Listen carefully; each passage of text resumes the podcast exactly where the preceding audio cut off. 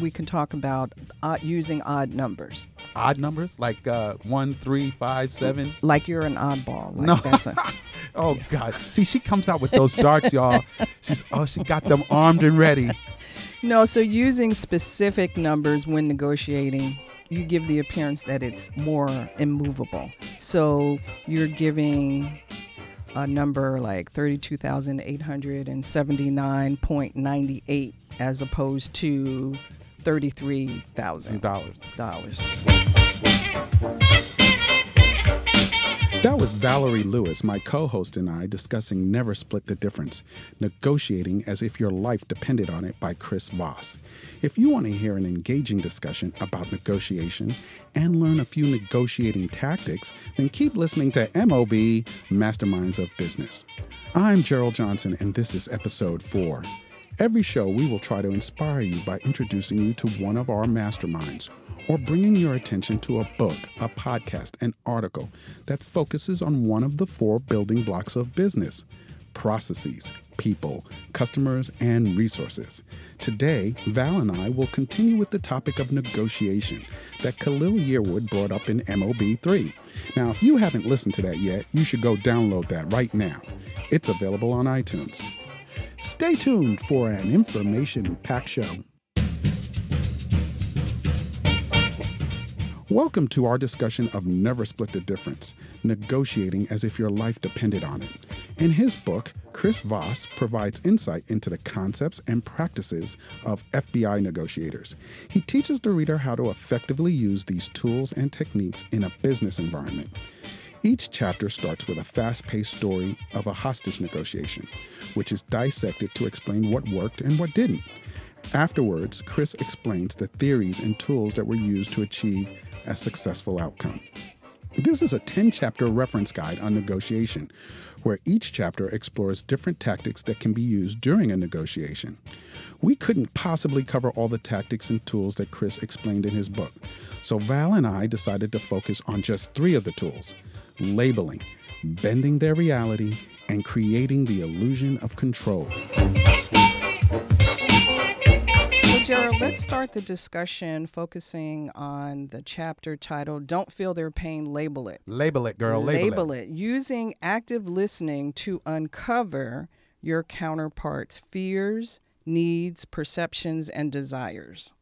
That's what we do. Name it. Name it. Name it. You name it and claim it. You name it. Well, you don't claim it because that's it. feeling their pain. That's true. That is feeling their pain. But you label it. You do label it. Yeah. So that's when we use our emotions to make decisions. People use our emotions and they have two levels. Correct. All right. So tell them tell us how that works. So there are two levels when uh, that we use when we're making decisions. The first level is really presenting. So it's what we what other people see and what they hear. Your actions, what Mm-hmm. shows up, how and how it shows up. So think about iceberg. Remember Titanic? Oh, the Titanic. Yes. Okay. Not the But- but- Titanic, but, the iceberg. But the iceberg, Okay. right? This is yeah. So think about the iceberg. so they could see the top of the iceberg. So think about your actions that show up. So, you know, have that visual of the iceberg. Then underneath you have your underlying emotions. So those are any values, behaviors, your culture, what motivates you to behave the way you do. Okay. Gerald, what motivates you to, be- behave the way you do? I have Don't no- answer that. Most people really don't even know what motivates them. They think they know, but they don't. They think they know. So, th- so your job, or, or or when we're trying to label, we're really using those active listening skills to to uncover what the other person is experiencing and what they're feeling. Well, Chris Voss, he uses two, well, he uses more than two, but he gives some tools to uncover the things under the iceberg. Correct. And so one of the tools he uses tactical empathy. Tactical empathy. He had to put that, you know, you know, machine gun oomph, you know, at war type deal, but it's empathy. It's not sympathy. So what, what let's tell people what sympathy, empathy, and tactical empathy are. Okay. So sympathy, feeling, uh, having feelings, pity, or sorrow for another's misfortune would be a definition for sympathy. Okay. Empathy is kind of more understanding where the other person's coming from, understand and share the feelings of another, but it is not feeling pity or sorrow for their misfortune. It's just understanding their situation. Correct. And then so taking it up to the next level. Tactical that empathy. Tactical empathy, where we understand another's emotions and feelings with the ultimate goal to influence their behavior. Or as you like to say, manipulate. Well, that's another way of looking at it. I don't know if Chris Voss would say manipulate. I don't think he would. I don't. But I think the whole, the whole, all of the tools. I guess it just depends on how you want to label. Yeah, okay. But yeah, manipulation to me kind of um, brings up negative feelings. That's and, true. Yeah, so we we we don't want to use the word manipulation. But he does use the word when you uncover, when you use the tactical empathy to uncover the person's feelings and emotion, he wants you to label it because it neutralizes those negatives once you get it out in the open. So, one of the things he wants to do is to label an emotion. So, for example, he uses sentences that say, It seems like you might be a little disappointed with your results, or it sounds like you had a bad day, or it looks like you don't think I'm doing a good job here. So, as a leader um, in the business setting, when you use uh, tactical empathy, you're really giving a name to the emotion without reaction or judgment. You're just calling the emotion out. So that will help to diffuse any defensiveness or negativity. So I think I jumped the gun a little bit. How do you even find out you get that tactical empathy out? How do you get it out? So you jump the gun? No course. way. Well, it's tactical, so I jumped the gun. No way. So, a tool that you can use to um, help with labeling number one, listen. You want to listen to what the other person is saying, right? Because remember, you know, you want to listen to the, the, the what's showing up, what you see and what you hear. Okay. So, using those active listening skills, you want to look at the body language. Are they saying one thing, but their body showing something different? And then you want to repeat what you heard. Right. You want to uh, attach a name to that particular emotion. Right. So you, you you're trying to label it to get it out. And you know, it's funny, you don't only label negative things, you label positive things too, because labeling something positive reinforces the positive nature of the deal, where labeling something negative kind of neutralizes the mm-hmm. negative parts of a mm-hmm. deal.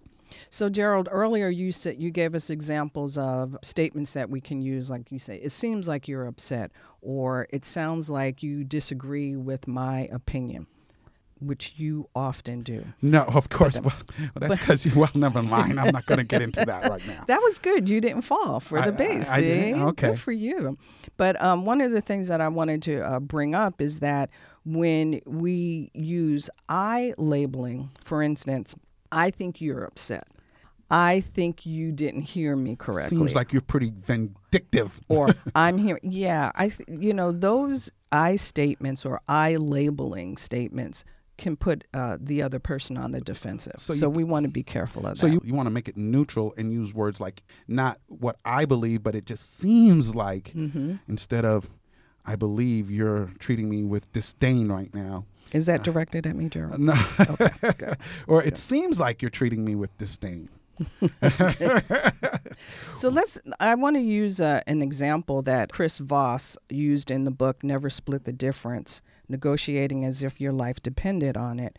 I want to use the example that he used with the grandfather at Thanksgiving, and all of these folks were gathered around the table, and the grandfather was just very grumpy and complaining and just very upset. So Agitated. that, very agitated. So that was the action that showed up, that presented itself there were some underlying actions or there were some underlying beliefs. So the grandfather, it turns out, was very lonely and just very upset that the only time he had an opportunity to see his family was once a year.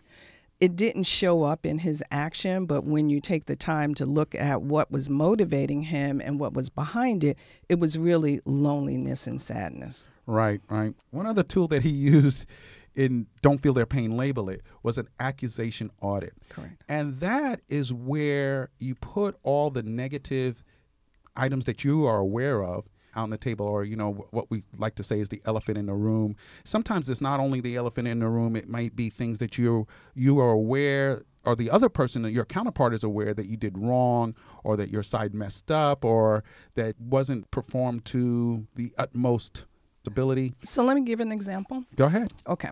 So an example that I have is, you know, I am a project manager and I have a deadline that I'm supposed to meet on delivering a proposal.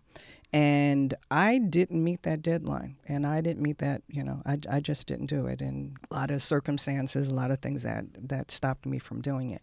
The way for me to use this accusation audit when I go in to the person that I'm delivering the proposal to. I need to just be vulnerable, put it out on the table, and just admit that I missed the deadline. Here's the proposal. I'm sorry I missed the deadline. And then just diffuse any negativity. And when you use that accusation audit, it enables you to, again, continue the dialogue and the discussion. One time I noticed uh, a while ago, a boss that I had this was very early in my career. Something happened where his art department didn't meet its goals. Mm-hmm. And I mm-hmm. remember him talking to his boss. And I remember him saying, Well, you know, what we learned from this situation was this is what we did, this is what happened, and right. this is what we learned. And he put it all out there. And I thought he was going to hide it, but he didn't hide it. And a lot of times people fall into the trap of hiding their mistakes or trying to hide it, thinking that nobody's aware of what they're doing. We've just learned how labeling can disarm a negative situation. Stay with us to learn two more negotiating tactics bending their reality and creating the illusion of control.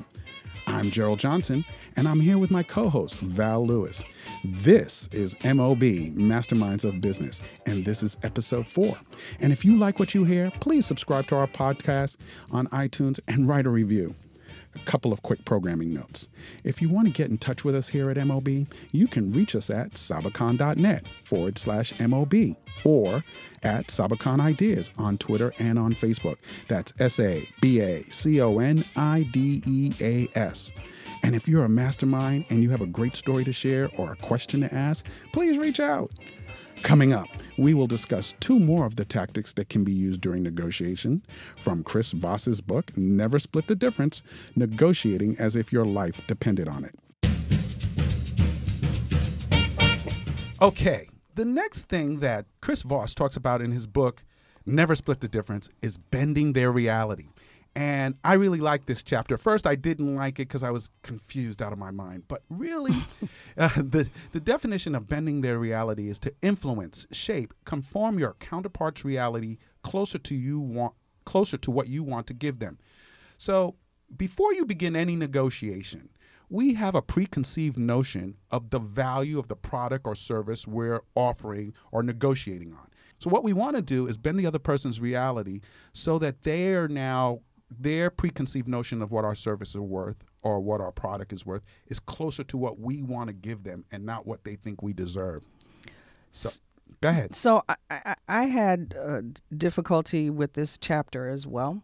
Um, and so, what I found the definition that um, resonated with me is bend another's reality so they accept the limits you place on the discussion.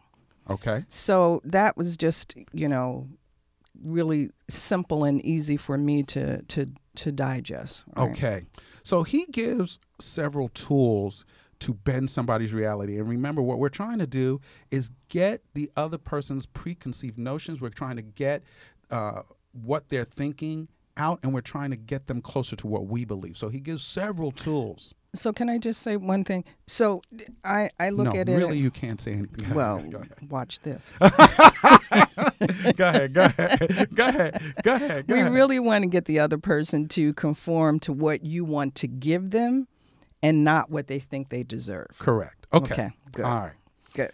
So one of the tools that Chris Voss uses to bend somebody's reality is to anchor their emotions.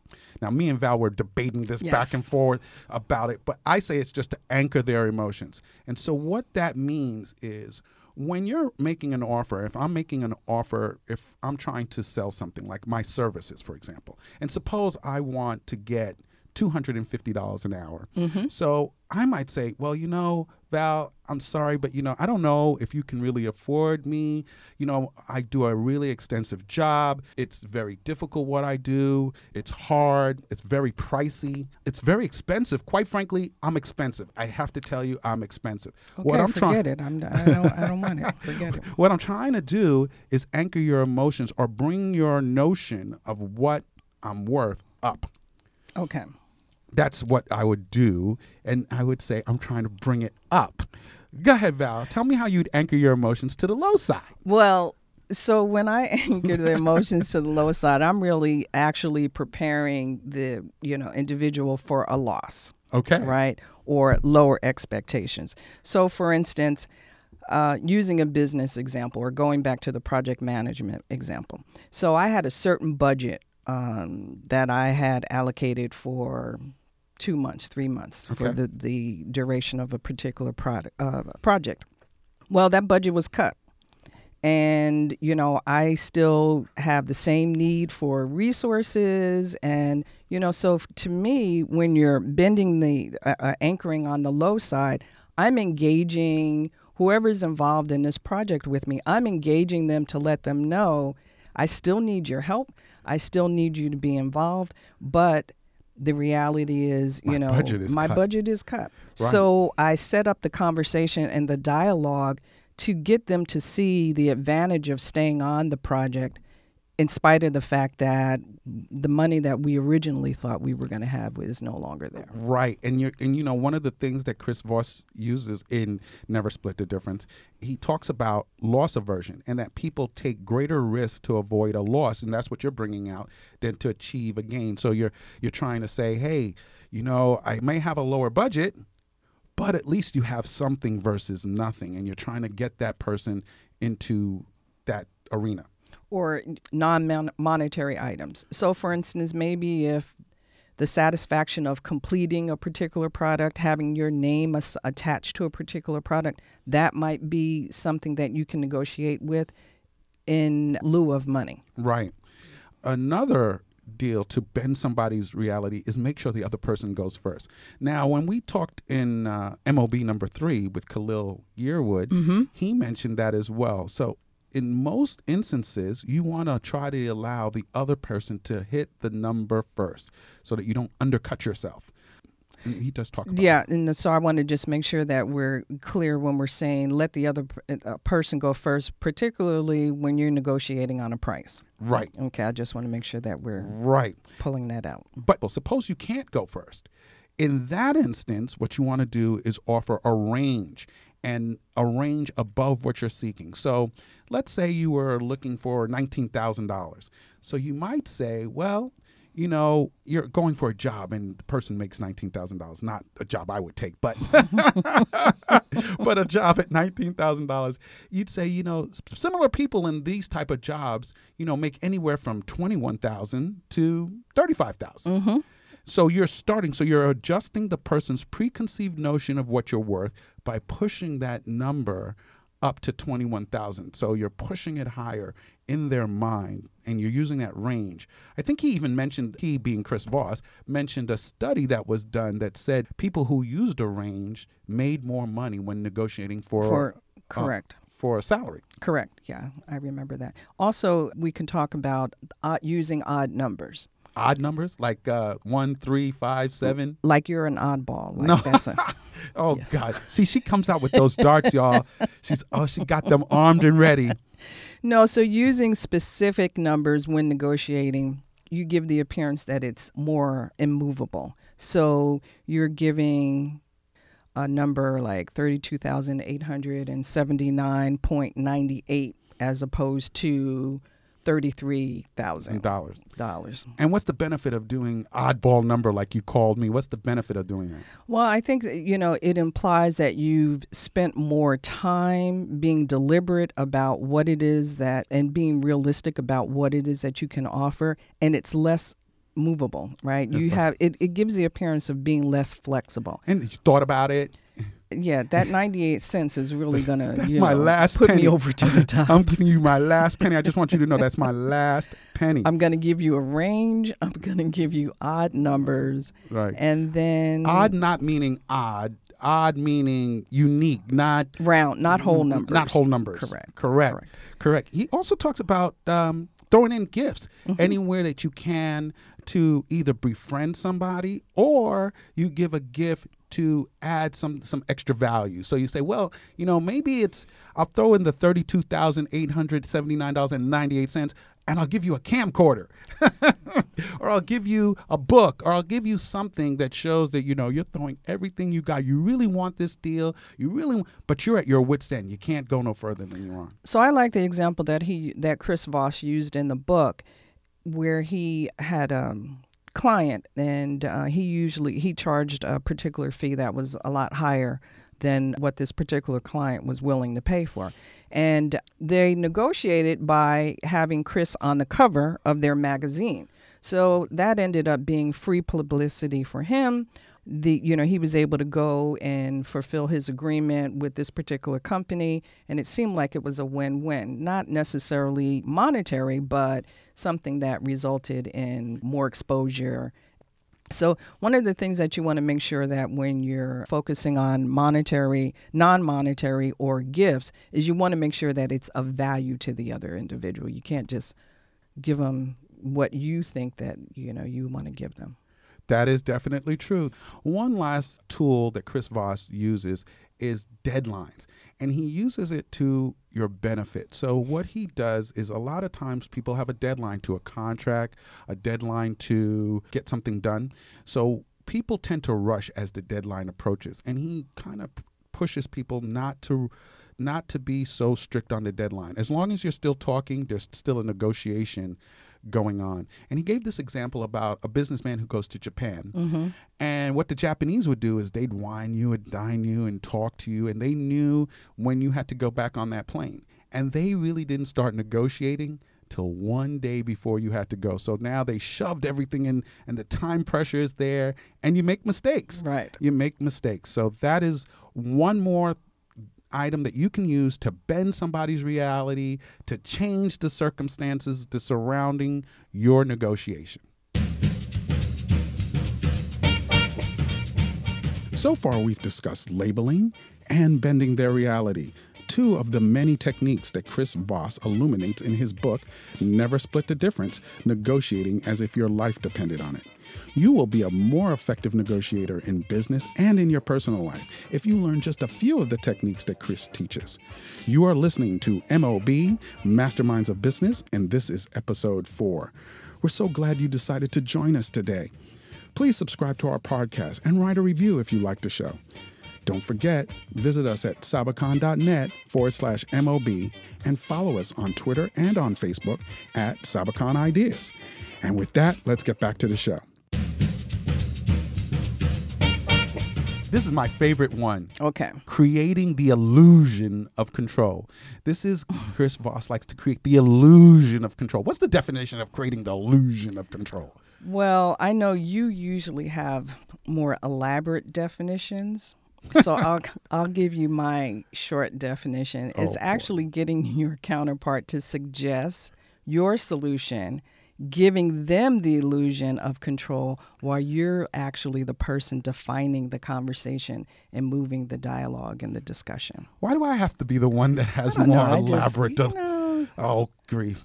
Anyway, anyway, Chris did a couple of things in his book, uh, Never Split the Difference. One of the things that he explained or illustrated really well for me was suspend your unbelief. And he says that when you come to a negotiation, you're actively resisting to negotiate. In your mind, in your subconscious, you actively resist. Well, And actually, both parties both are parties. actively resisting. Both parties. So Uh, you know what I, I can I when when I Like- read that yeah, what did you do? on active resistance. Did- So the vision that came up to me were two rams butting heads. Val and Gerald. There you go. but no, two rams butting heads, Right. right? That's active resistance. Active resistance. I'm coming with my point, and you know, you're coming with your point, or you know, it doesn't have to be you and I, but Right. um, you know, just if you look at that, have that picture in your mind of both parties have a vested interest, and they have come with an agenda to this conversation and the discussion. So what Chris wants to do is break down that act of resistance and get the other person, your counterpart, to work with you instead of working against you to find solutions that benefit both of you. Wow, that was good. I just came up with that off the top of my head. you. Ooh, that's Oh, good stuff right there. All right. So how do you do that? Well, what you do is he suggested, he being Chris Voss, calibrated questions and not using questions that can be answered with a yes or a no or little, little bit of information. So, calibrated questions. That is where you ask a question.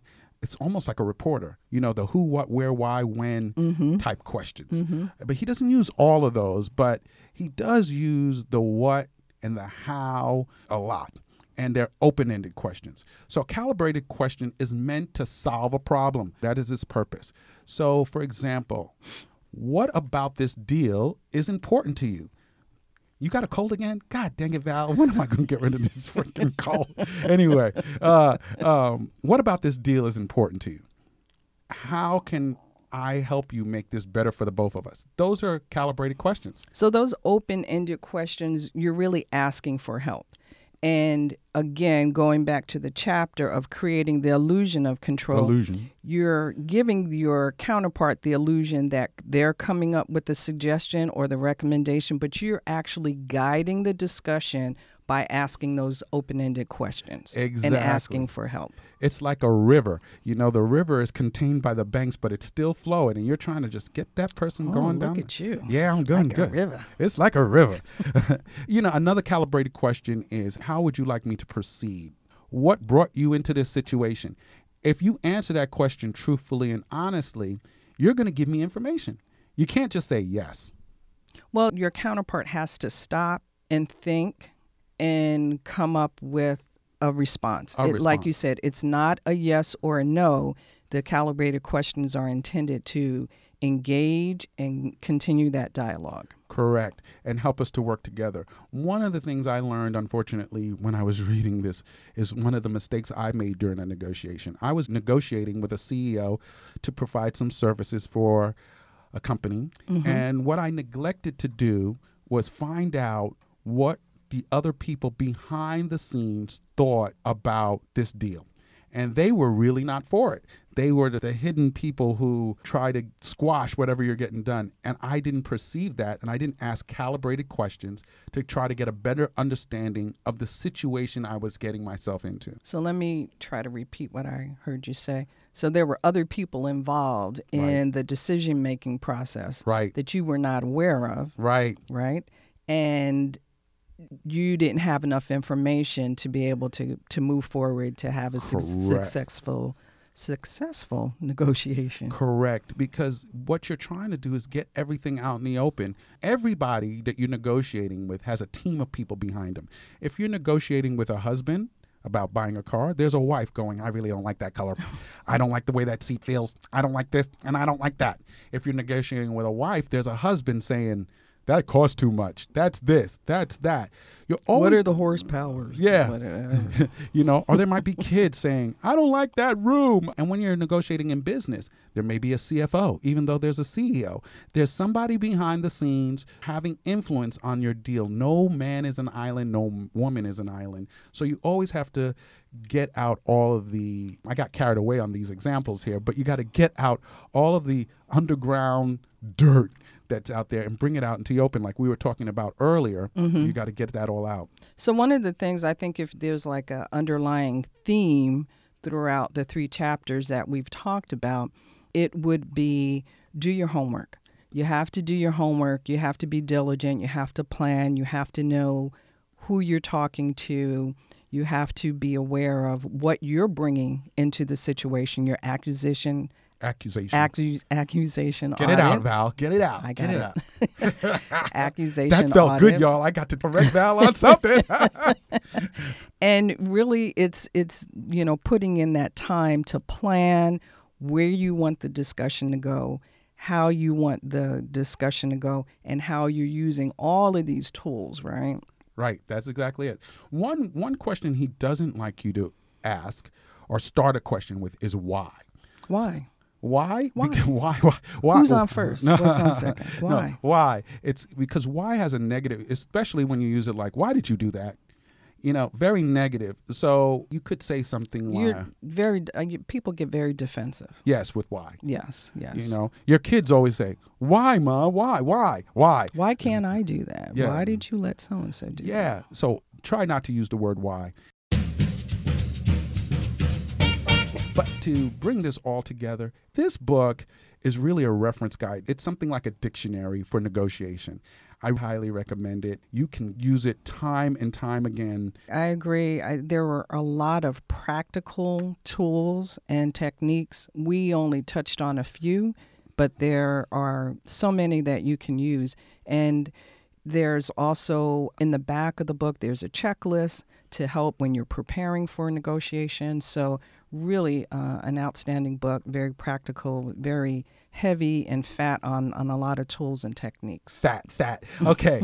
so, Val, let's summarize what we talked about with all of the examples. Let's summarize our labeling, bending reality, and creating the illusion of control. So I'll I'll start off with labeling. Labeling you want to uncover or name your counterpart's fears, needs, perceptions and desires. And you want to do that by acknowledging their emotions and giving a name to it. Right. You got to use that tactical empathy. Val stole all the thunder. She didn't really leave me anything to say, but you can use that tactical empathy to influence somebody's behavior. That's what labeling is. And you label both the positive energy and emotions and the negative energy. You label the negative energy to get it out in the open and neutralize it. You label the positive to reinforce it. So since you have the perception that I took your thunder, why don't you explain bending reality? Okay, so bending reality, that is trying to attack or the other person's, your counterpart's preconceived notions so it more closely conforms to what you want to give them and not what they think they deserve, or mm-hmm. vice versa. You're trying to get their preconceived notions before the negotiation begins closer to your reality. As you said, Val, you know, your budget was cut, or as I said, you know, I'm really pricey. I'm the best there is. I really can accomplish goals. You never know. That's that's that's. You You're know. so humble. I know, right? So, the last technique we want to summarize is creating the illusion of control. That's getting your counterpart to suggest your solutions, giving them the illusion of control while you're the person that's really defining and guiding and moving the conversation. So, ah. Gerald, let's we've summarized all of our points the labeling, tactical empathy, bending reality, and creating illusion or control. So, let's talk about our top three learnings. Our top three learnings.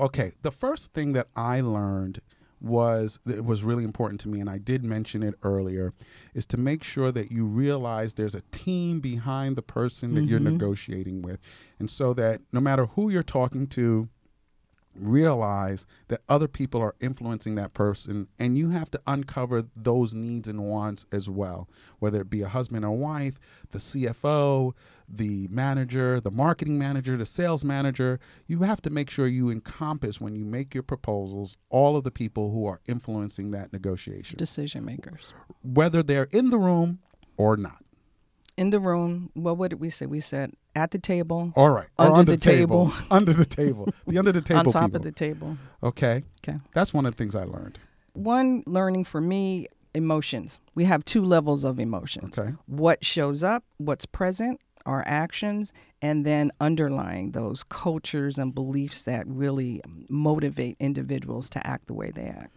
And I would just add, you know, I learned some tools. I think until I read Chris Voss's book, Never Split the Difference Negotiating as If Your Life Depended on It, until I, I never realized how many different tools people used and have been used on me mm-hmm. while negotiating and techniques that people use to get what they want. I'm not going to say that M word, but to get what they want, manipulate, to get what they want, to get what they want out of a negotiation. And I never really knew that until I read his book.